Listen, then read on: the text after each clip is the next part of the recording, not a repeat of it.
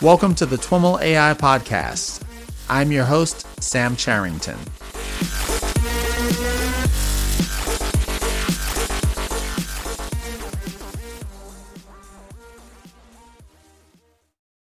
All right, everyone. I am on the line with Dave Ferrucci. Dave is the founder, CEO, and chief scientist at Elemental Cognition. Dave, welcome to This Week in Machine Learning and AI. Hi, how are you? It's a pleasure to be here. Absolutely, absolutely. Great to have you on the show. Uh, so, in some circles, you are perhaps best known as having built and led the IBM Watson team. Uh, and I'm curious, how did you arrive at that point in your career? Well, I, I, I, was always interested in, in artificial intelligence. I mean, I have been since um, actually since uh, high school, early college. It's been my fascination. I started programming, I guess, in uh, in high school, and um, right from the very beginning. I mean, after I, I think I wrote my first program was like in ba- in BASIC. I think it was on a PDP 11. I can't remember exactly, but it was a early computer, and uh, and um, you know, I think what blew me out of the water right away was, um, wow, if I can, if I can just describe my thought process, I can get a computer to do work for me, and that was just very exhilarating. And and my mind directly went to this notion. I don't I don't even think I I personally had a word for it at the time. Um, I learned later it was called artificial intelligence, but this notion that if I can describe how I solve problems, I, if I can describe how I think, and I could put it in this language that the computer um, executes for me, I can get the computer to do all the hard work and allow me to kind of be creative. And um, I hated doing repetitive tasks. So this was just mind blowing to me. And um, I was on the path to become a medical doctor. My parents wanted me to be a medical doctor. That was like the thing to do in my neighborhood um, if you were smart enough, I guess. And um, but I just got this bug, and so by the time I was in college, I was doing more and more and more programming, programming everything I could possibly get my hands on, and then eventually uh, switched to um, wanting to go to grad instead of going to medical school to wanting to go to graduate school in computer science. I eventually got my my PhD and got a chance to work at um, IBM Research uh, on an on an AI on an AI project. And um, interestingly enough, this was back in the, um, and I think it was the late mid 80s. And uh, artificial intelligence at the time became a bad word, and there was an AI winter. And uh, was all about you know the customers worrying that AI was going to take jobs. Can you imagine? Um, and we here we are in the same spot so many years later, but uh, it's fascinating. And they um, and they went around canceling AI projects, and uh, and my manager at the time said, you know, Dave, you you got to learn how to do. You could become a specialist in like a domain area, and and you don't want to be a technologist, right? And we're not going to be doing AI any, anymore. And I quit. mm. I was like, because this is not. That's clearly what I want to do. This is actually between my master's and my PhD. And so I went back and I finished my PhD. I actually ended up returning to IBM and. Um, and you know working on uh, a number of different projects all related to AI, to text analytics, um, uh, speech, image analytics, building software and infrastructure. I eventually got into open domain question answering. Had built a team. We competed in a lot of um, government sponsored um, competitions in the open domain question answering track. So I got to a point um, where I was doing all the things I love to do: software, software architecture software engineering all around solving um, a, you know AI type problems. And so I had built a team. So by about 2006, I had built a team of about 25 people, all you know specialists and a combination of software engineering and, and, and different aspects of AI, including uh, natural language processing, machine learning, um, knowledge representation, and reasoning. And um, and this idea of doing this uh, Jeopardy challenge came up. And um, actually, it came up two years before that, but um, the executive who who wanted to do it kept on being turned down by the vast majority of um, scientists and researchers he he uh, would go to to say, "Hey, can we get this done?" And they said, "No, it's impossible. You can't do it. It's too hard."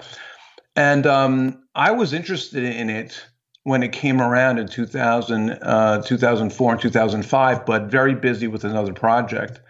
And then at the end of 2006, I was coming off of the project, uh, and I um, and I said, you know, I think this is possible, and I think we we not only not only should we do it, we sort of have an obligation to do it. We've been working in open domain factoid question answering for some time. Uh, my team had participated in the tr- in the TREC uh, question answering track for a number of years. It was um, I, I, was doing a number of different things. It was uh, maybe the team was about seven or so people dedicated to that, and um, and I think we we have to take this on. And if we had a chance of um, making the appropriate investment, we should do it. And even if it if it looks hard. We have to understand why it's hard. I mean, even if I fail, I'll be able to kind of tell the community, "Hey, look, we made a concerted effort at this. Here's how we did it. Here's what was hard about it. Here's what worked. Here's what didn't work. So it was a great opportunity to do real research and to get that you know funded you know um, by IBM at the right levels because they were excited about you know getting the the Jeopardy challenge the thing on, on television. And so um, I did a, I did a, a, feasibility study we did a little bit uh, we played around with some ideas and I proposed it that we can do it, uh, and um, and they bought in and said, okay, you know, you're the guy. Uh, we're going to invest in this, and and you're going to take on this challenge. And so I built up the team over the that, that was the end of 2006. So 2007, 2008, 2009, 2010, um, completely focused on that, building up the building up and rounding out the team, and um, basically going from scratch and building building Watson that ultimately won on Jeopardy and and uh, I guess we played it in 2011. So uh, that's kind of the story from from uh, from my passion all the way th- right through right through the Watson stuff. And after Watson, did you jump right into elemental cognition, or uh, were so there some stopping points along the way? Yeah, so Watson was interesting because. Um, it was a huge, it was a tremendous success for us. It was um, tremendous. The technical team was just so had worked so hard and uh, was so proud. We went into the final contest with about a 70, 75, between 70 75 and 73 percent chance of winning based on all the stats that we did, mm-hmm. all the simulations that we did. Um, we had worked our way up from when we started. There was about a, you know, we were getting we had zero percent chance of winning. You know, the the system out of the box when we started was getting like thirteen percent uh, right. Um, so it was a huge um, accomplishment, and it was in the middle of both sort of a combination of science, um, obviously, and we had the scientific results.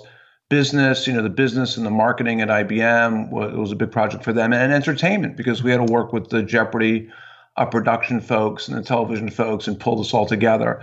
So, having accomplished that, um, no one knew where it was going. Uh, it, it, was such a focus on those things, and then no one knew where it was going. And um, interestingly, and I think this relates to kind of the perceptions of artificial intelligence. I think interestingly, and if you saw, if you watch the games, but we presented this thing we called the answer panel, where it showed the top three answers and the chances we thought, uh, the probability of the, that those answers being right. And I think that the putting that up on the television screen got people to to imagine that the machine was doing more than looking this stuff at a, in a table, which of which of course it was. Mm-hmm. But I think when when when people just watch a computer give an answer, you know, the general thing is, well, computers just know everything. They just look it up and they know everything. But when they when they see this notion of wait a second, it must be doing more than that because it's coming up with a probability. So it must be kind of calculating why an answer might be right or why an answer might be wrong. And in fact, we were doing something uh, certainly along those lines, building a, a confidence model for for that based on hundreds of hundreds of features and our and our underlying machine learning algorithms. And um, and so this really captured the imagination, I think, of the consumer, of the customer. And before you knew it, uh, IBM had a lot of people coming and saying, hey, we want this thing. Like, how do we get this thing? And um, and at that point, uh, the, the the project took on a very different, uh, very different, uh, you know, tone, very different nature. It was all about How do we commercialize this? How do we bring AI and this technology to to customers? And I personally wanted to kind of take a step back and and I look looking you know at how Watson worked and what my dreams were for for artificial intelligence in general. It's like you know we're not really there yet. While there's a lot of technology here that could be exploited and leveraged in a variety of different applications, um, we're not at this point where the machine really understands language, and um, and that's where I wanted to be. I wanted to be where I can fluently converse with the computer just like you can on Star Trek and I can get it to understand what I'm saying. I can get it to deliver and summarize and read stuff, summarize information for me. I can get it to help me problem solve, you know, become like a thought partner um, th- through the fluency of language. Think the way I do, only better, but in a way that I can understand it. Uh, it can be explained to me. I can tell it what it know, what I know. It can tell me what it knows. Um, and this was the dream, and we were far from we were far from that and I really wanted to step back and and do that do that kind of thing. So I so I um, and IBM was on a very different road at that point because of the uh, consumer interest, the customer interest. So uh, to be precise, not necessarily the consumer, but you know business interest and stuff like that. So I really wanted to take that step back. Um, I got a chance. I I was you know um, for a variety of reasons won't go into. I um, I, uh, yeah, some of my choices at the time were, were limited. Um, and I got really interested in this company not far from where I lived called Bridgewater. And I started working for Bridgewater. And part of the reason I was interested in Bridgewater also relates to my philosophy around AI, which is that Bridgewater is a hedge fund that was approaching markets in what they called a fundamental and systematic way, meaning that any kind of prediction they were going to make, they were going to make sure they had an explicable model for that prediction. So this was the kind of AI I was interested in. Of course, you know, if you're in the markets, you're awash in data. So it is about data and it's about data science, but it's not about um, sort of blind past predicts the future. It's really about building theoretical models and being able to explain yourself. So that was very aligned with my interest, a completely different domain, um, but nonetheless, uh, not expressly about language, but the same sort of approach toward AI. And I got involved with with them and uh, did, did some work for them, still doing some work for them. But during the course of that, got them really interested in in sort of my vision for language understanding, and and that ultimately the future of AI has to land in a place, and this is where we both really agreed that the future of AI has to land in a place that we build machines that are understandable, that are explicable, their logic can be probed and can be challenged uh, and and can be explained. So, um, so I got. They gave me the opportunity to start my own company called Elemental Cognition, and that was in 2015. Um, that we that I started that I started that, and that's been our mission is to focus on uh, language understanding. Uh, with the uh, to build a learning machine um, that can learn in a way that ultimately interprets language uh, builds um, causal models based on its interpretation, uh, can speak to people, acquire knowledge, reason about that knowledge, answer questions, and provide explanations. I think this is the holy grail for language AI, and uh, and that's the mission for uh, el- uh, for elemental cognition. Awesome! I hadn't realized the uh, the Bridgewater connection. Bridgewater, of course, being perhaps popularized more recently with uh, with Ray Dalio's book. Um, yes, yeah. So Ray, Ray, Ray wrote the book on principles and uh, and uh, is uh, popularizing that. Um, of course, um, it's the biggest hedge fund in the world, mm-hmm. and um, and is sort of known for for this approach toward markets, which is again fundamental and systematic, where they they build they of course leverage the computer, but they build explicable explicable systems, and that's kind of the link between between Bridgewater and me. Is we have a very similar philosophy about AI. Yeah, one of the things that occurred to me as you were talking about the Watson experience and the way that you presented the results via this panel uh, was that it was in some ways uh, kind of an early view at AI explainability, right? We're not just going to show this one result and say it's the answer. We're going to show these results and explicitly acknowledge that you know there are probabilities involved. Well, that's that's right, and there's a there's a great story about that. Um, the uh, I thought that was so important to do because we had, you know, we had taped many games, we did many practice games, and we would tape them and show them to different, um, you know, audiences. And at the time, I think my youngest daughter was seven or eight, and and we showed her one of these tapes of Watson playing against um, former Jeopardy players, and um, Watson, you know, didn't know an answer and decided not to answer. We didn't have that answer panel up that showed its top three choices. And uh, when the computer didn't answer, she she she turned around and said, you know, did it crash? Hmm. And I thought that was fascinating. That you know, at that young age, you know, she, she already had this notion that a computer should answer. If it didn't answer, it's down. you know, mm-hmm. something's wrong.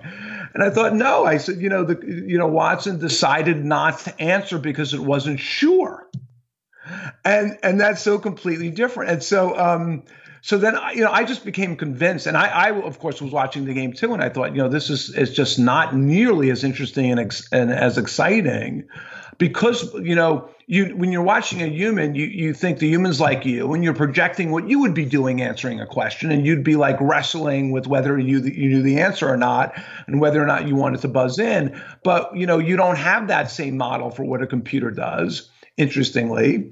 And um and so um so it was so obvious just not as interesting. So I said we really have to get that answer panel up on on the screen. And um and at first Jeopardy didn't want to do it, and uh, and eventually, long story short, we convinced Alex Trebek by showing him, showing him a couple of games with the answer panel up, and then and he got so fascinated, but he said, you know, this isn't really Jeopardy because your your attention is distracted. That answer panel is so fascinating; it completely takes you away from the normal experience of what a Jeopardy game is about. And so we um so we then showed him a few, uh, I showed him a few games with without the answer panel, and he was like, "Wait a second, like this is boring." and so, right. And so he sort of, and it was because so clearly, you know, worse. And he was like, "We got to get that up there." And I think that really changed the perception of AI. And you're absolutely right. It is the beginnings of why, and it's not enough because I think when machines are are are not doing factoid question answering, but they're making predictions, um, whether they're in uh, law, law um, you know, um, policy making or law or or or um, you know, healthcare or or even finance, anywhere where you know, wow, this is going to affect your life in a serious way. Um, you, it's really a a um, it's a collaboration. I mean, I think the best way, it's not just an answer, it's really a back and forth collaboration. It's a dialogue that you have to go through.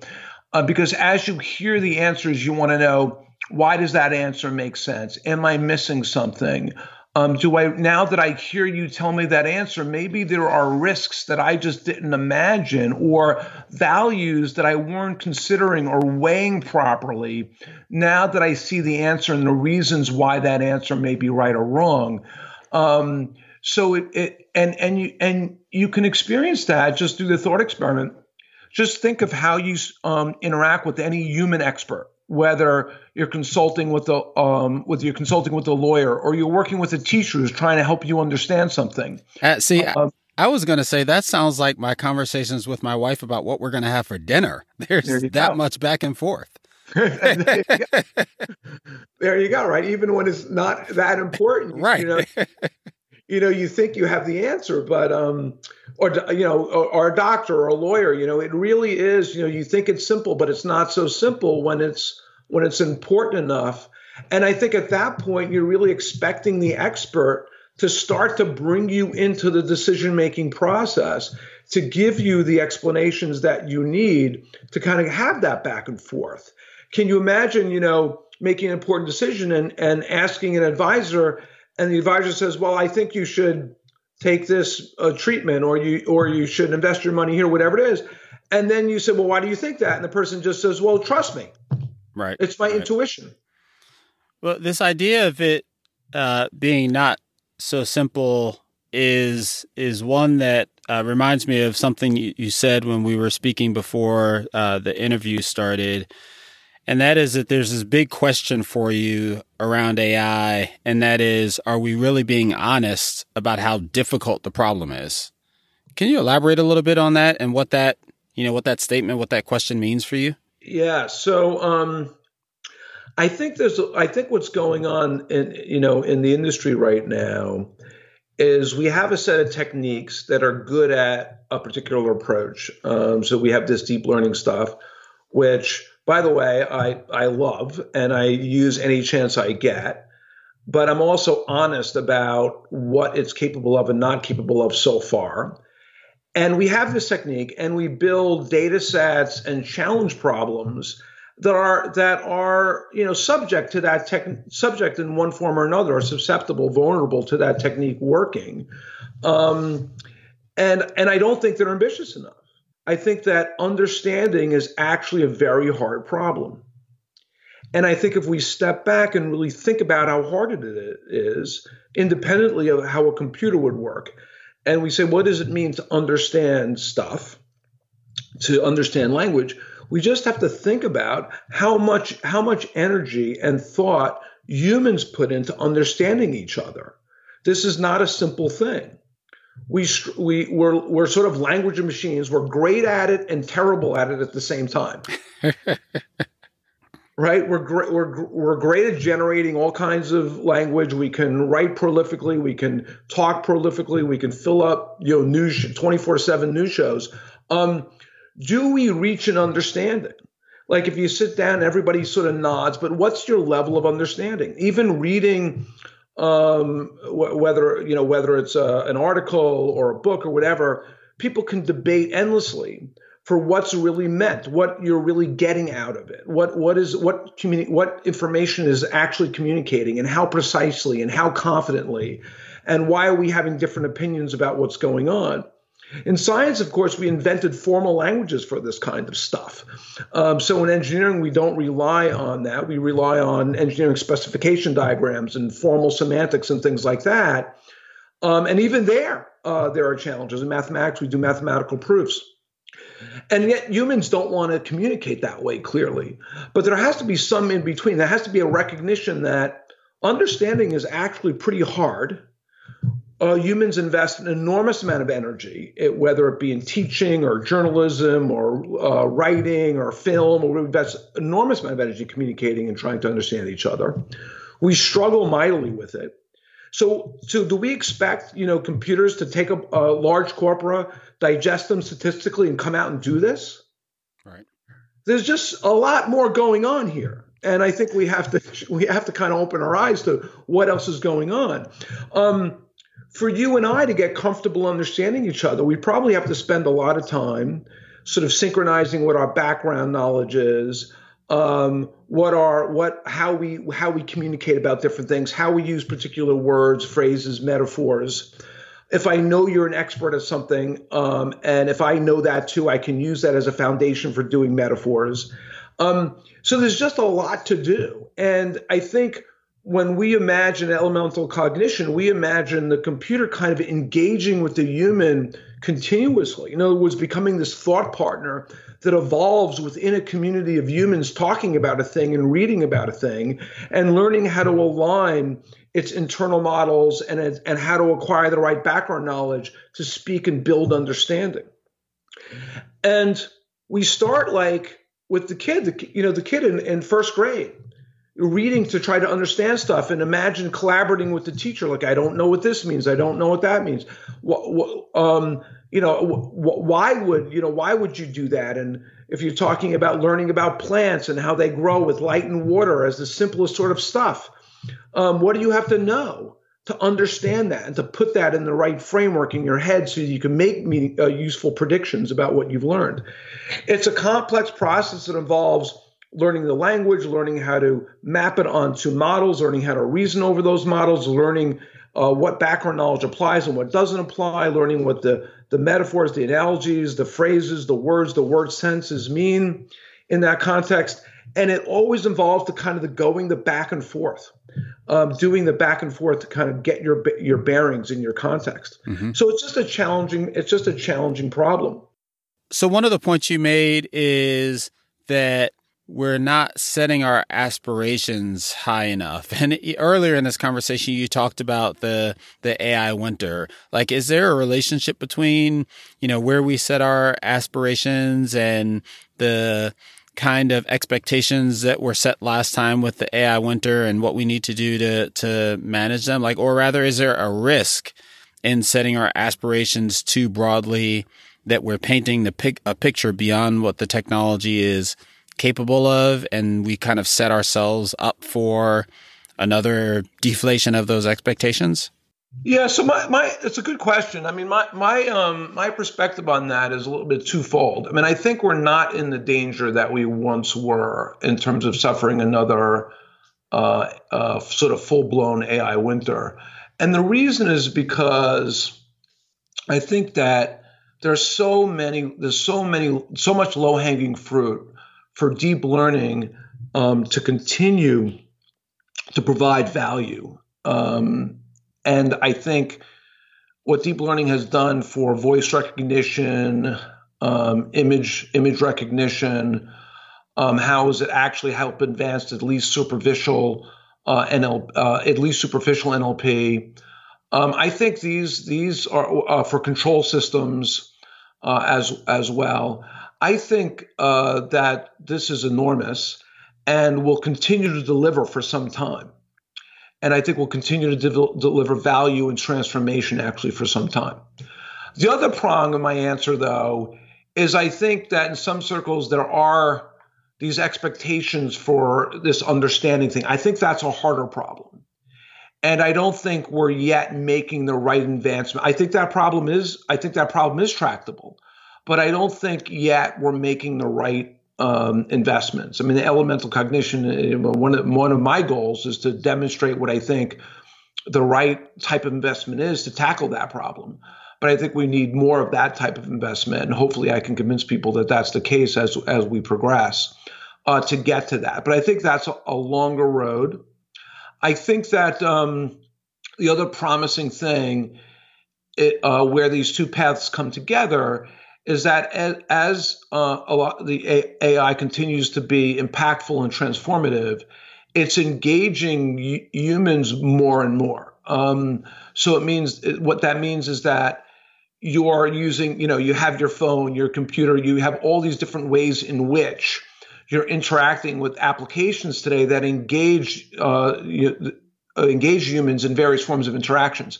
I think that's essential for the vision that if you ultimately want machines to understand, you're going to need a deep levels of engagement from humans. And I think that's happening. That's transforming. That's happening. We're seeing that. So you have huge opportunity to engage them. The chicken and the egg problem is that you kind of have to you have to engage them well enough that they want to have the back and forth with you. If, I'm thinking of IVR systems and immediately pressing the zero button. exactly, exactly. Or you know, giving up on on your favorite chatbot. You know, um, right. for anything, anything, anything that's actually complicated or involved, and you, you just kind of give up. Um, uh, you know, or let me talk to a human right away, and you keep hitting the pound sign until you get a human, whatever it is. Mm-hmm. I mean, I think that you know, um, so there's a little bit of a chicken and egg where they have to be good enough to engage you so they can learn from you. And so that's kind of like where you need that initial investment.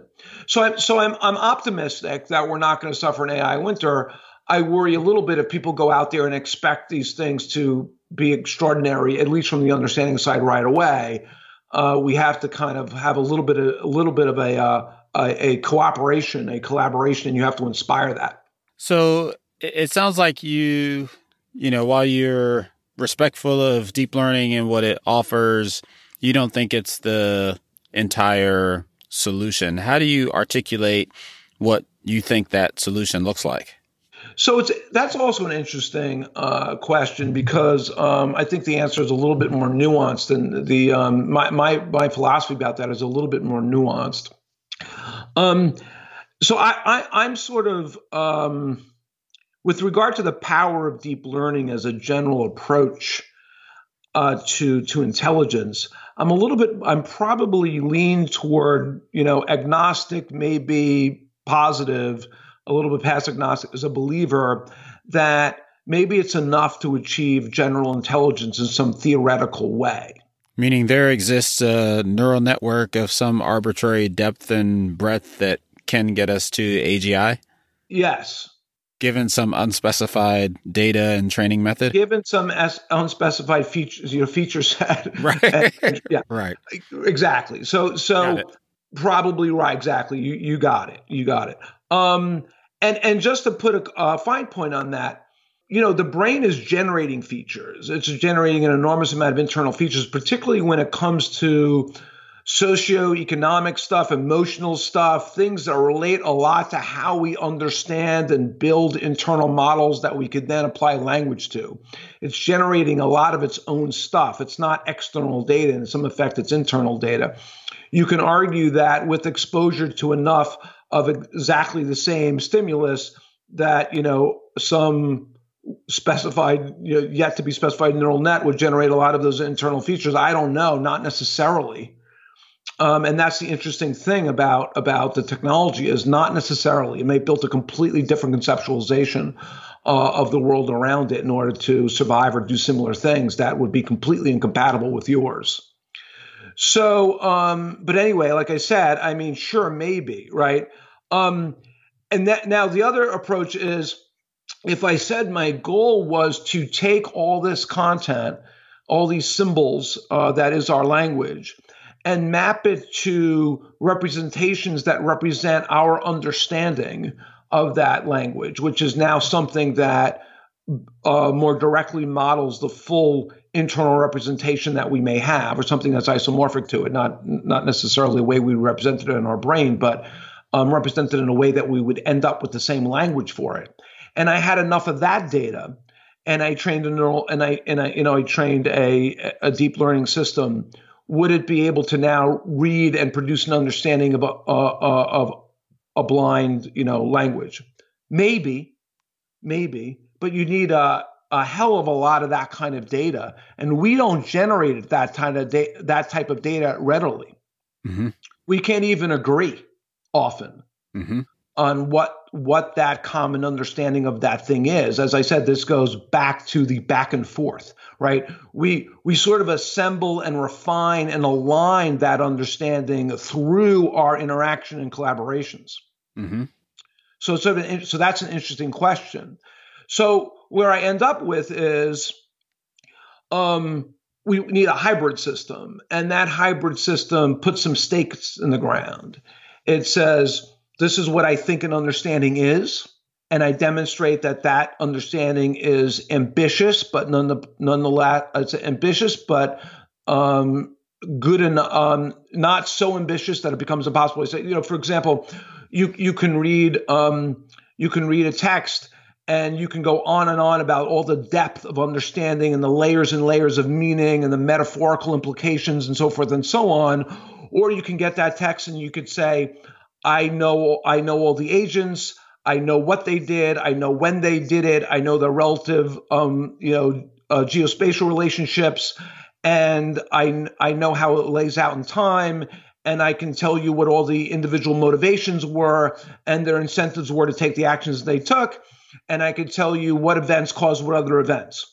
That would be impressive. I would be very happy with that.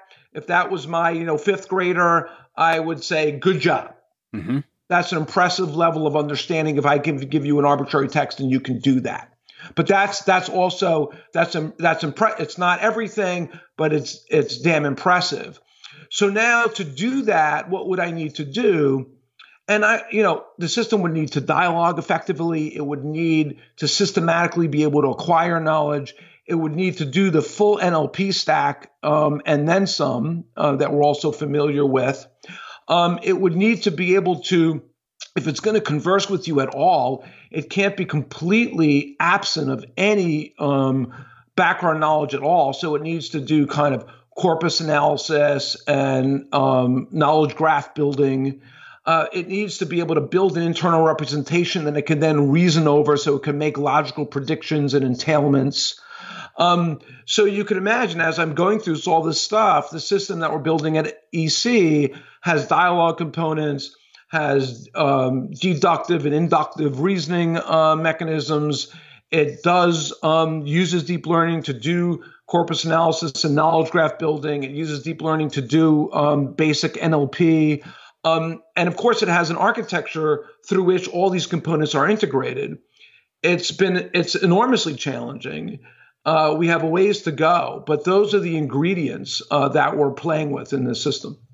How do you characterize kind of where you are with it relative to well relative relative to benchmarks that we need to define? The one ones well, like you I mean, what you just I mean, outlined with regard to understanding. well, well, that's exactly right. I mean i think that look we're about six months to a year away from um, i think defining a good the, the, way i like the phrase i use is a, a good ambitious challenge problem so in other words one that has a, um, a data set, a clear metric, as I said, a very ambitious metric, uh, but nonetheless um, a clear metric and, and an evaluation process that just sets the bar a lot higher than what we're seeing today. It's not limited by what um, deep learning stuff can do today. It, it, sort of takes that barrier and says, hey, let's forget about what's possible, what isn't possible today. What do we think on what we should be able to do uh, would be a good uh, definition of this understanding problem that is ambitious enough and challenging enough, but not impossible, or at least our perspective is not impossible. Um, and also to and also um, to demonstrate um, an approach that that is viable mm-hmm. Against, against that challenge problem. And I'm super excited about that because I think this is what AI needs. I mean, if we really want to tackle understanding, we need that. And when you think about this definition of understanding and the the challenge problem to what extent does it incorporate elements that get at nuance like i'm thinking of things like winograd schema challenge and things like that yeah i mean i think the winograd schema challenge is I- interesting and we should be able to um, to tackle that uh, that type of stuff. So i think it absolutely has to get at, at, at the nuance that you suggest there. And um, and it, again because it is built it is building an internal representation it will get confused. It should know it's confused. It should be able to say i don't understand this um, i can't fit this into my prior models of how the world works and here's how you can help me mm-hmm. i mean that's how it should behave and so so you you characterize this as a hybrid system and I'm envisioning hybrid not just being a connection of, of two different things, but lots of different things. And it strikes me that a big part of how you glue all this stuff together is kind of formalizing the, the formal knowledge piece and representation. You know, to what extent is that an important element of the overall functioning of a system like this? Yeah, the, so the formal representation is an important part. And, you know, so you could imagine, I mean, it's not, I, I don't think it's hard to imagine if you thought at all about, you know, architecting these kinds of systems, you know, you have to, you know, language comes in, you have to be able to parse it. You have to be able to do an initial syntactic and semantic, uh, at least shallow semantic interpretation. You're going to get all kinds of possibilities. So you're going to get, you know, different parses, you're going to get different word senses um, you know you're, you're going to you're going to get different uh, semantic interpretations at different levels, and you have to start to make sense of it. And so when it gets to the making sense part, um, you have to uh, be able to reason about it. So there, so you know, there's a formal representation uh, that ultimately we map to. Uh, there are multiple reason engine, reasoning engines that pore over this and start to evaluate different interpretations for the level of sense that they make. Um, it's as smart as its prior knowledge. So there's a Bayesian aspect to this as well, as it uses prior knowledge to actually try to determine confidence in what is the right interpretation and how do I move forward. Um, it has to be open ended as more information uh, lands lands and gets acquired. It has to be able to kind of go back and say, okay, which direction do I go to continue to make sense make sense out of this? Um, it has to it has to know what it's doing so that it could dialogue and ask questions and ask for help about its interpretations and it has to do that in a way that isn't um, incredibly stupid because otherwise humans aren't going to engage in it. So it has to do everything it possibly can do uh, in extracting um, background knowledge from large corpora, even if it doesn't completely understand the large corpora yet, because it doesn't have the foundations to do that. It at least has to be able to use that to prune its search and shape its interaction with humans so it doesn't get so stupid that nobody wants to talk to it. So these are all enormous challenges that bring in sort of every aspect of of of AI uh, of AI, save you know robotics type stuff, uh, you know hardware type stuff, but in terms of um, uh, uh knowledge representation, reasoning, um, natural language processing, uh, you know, learning, deep learning, reinforcement learning, like dialogue management, like you name it. Yeah, you certainly make a, a good argument for uh, the level of difficulty of the problem. Uh, the other part of the argument you're making is the type of investment and you know need to invest in in solving it. What? How do you characterize that for folks? Yeah, so I mean, you know, the team. So first of all, it's interesting because um, I'm, all you know, EC while we're doing or approaching a hard research problem you know, we're not strictly an academic research institution. We we are engineering a system, and we're continually refining it, building it, and evaluating it. So we have a mix of engineers and researchers, and you can imagine that there's there's um, quite a bit of diversity. So people who specialize in in, in machine learning and, and deep learning folks. Folks, we have NLP folks, dialogue folks, we have knowledge representation, we have reasoning folks. Um, uh, we have linguists. So you know, and and and having a a underlying architecture uh, that is laid out well enough that these individuals can work together. Um, you know, and I, I did this on even though this is and two orders of magnitude more complicated than the Watson architecture. Um, the basic approach toward managing a, a team is like this is, is very similar mm-hmm. uh, and, and, how to con- you know conduct and, and, assemble that team is very similar. So diverse set of interests, very committed to the mission.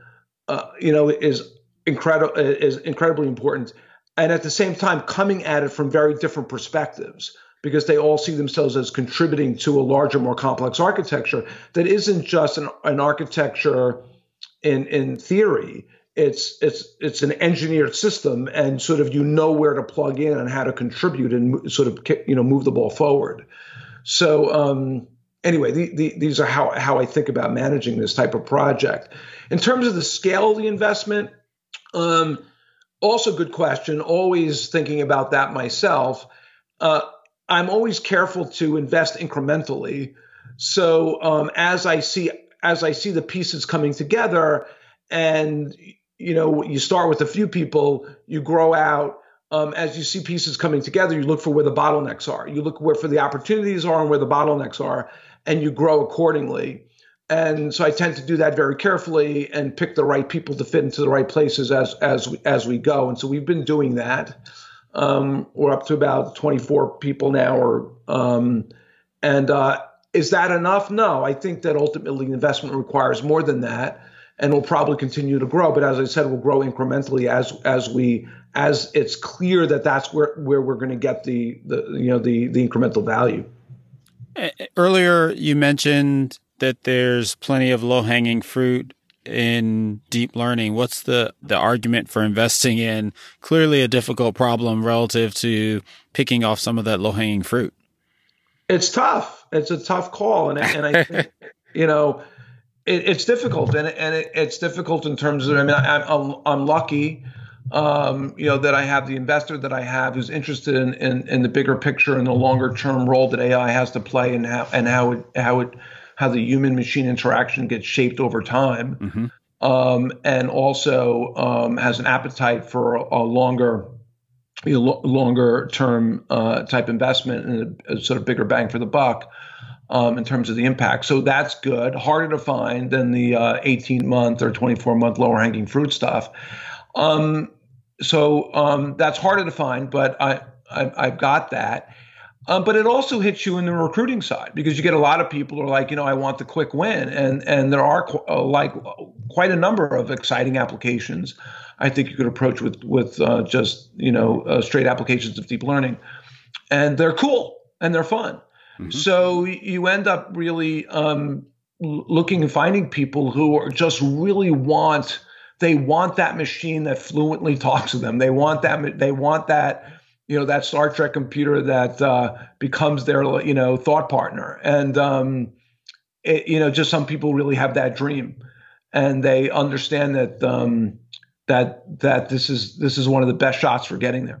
Maybe to to kind of start to wrap things up, can you talk a little bit about how you deliver something like that in phases, uh, or or is it you know definitionally kind of a big bang thing? Like we just get there because we have to have all these pieces just right in order to uh, execute that ultimate vision.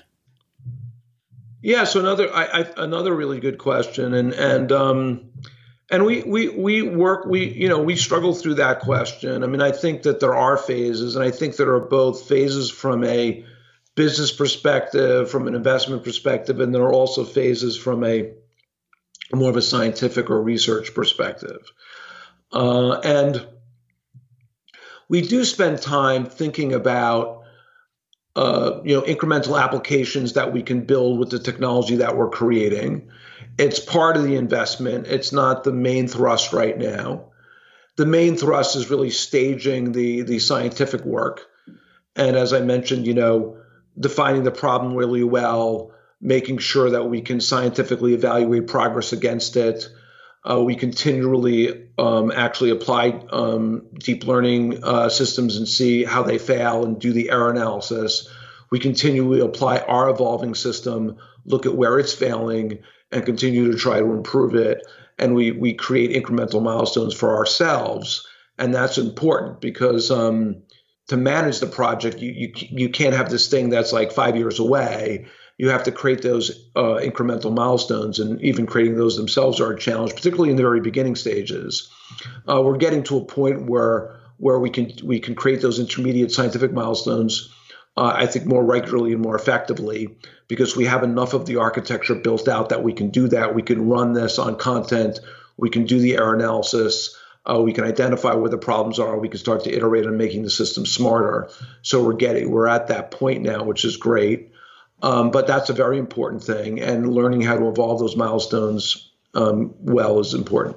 On the on the kind of incremental application side, that's also kind of um, getting some attention for us and we're thinking about ways that we can use the the the even though we don't have uh, that deep general understanding yet we've built a lot of impressive kind of NLP um, and and representation and reasoning stuff that we think can help out in a number of different areas and we're playing with that uh, we don't we don't have to spin off the because of the, our investment structure. We don't have to spin off those applications, but we want to keep ourselves honest and make sure that we can demonstrate to ourselves and our investors that te- this technology will have impact uh, and that it can and it can do that incrementally. So that certainly is a part of what we we think about and do. But it's a good it's it's, it's good. It's, you're, you're asking like you're you're asking key questions to figuring out how to how to manage a business like this. You're absolutely right. Well, Dave, thanks so much for taking the time to chat with me about what you're working on. It sounds like really interesting stuff. You bet. It's been a pleasure. Awesome. My pleasure. Thanks so much. Take care.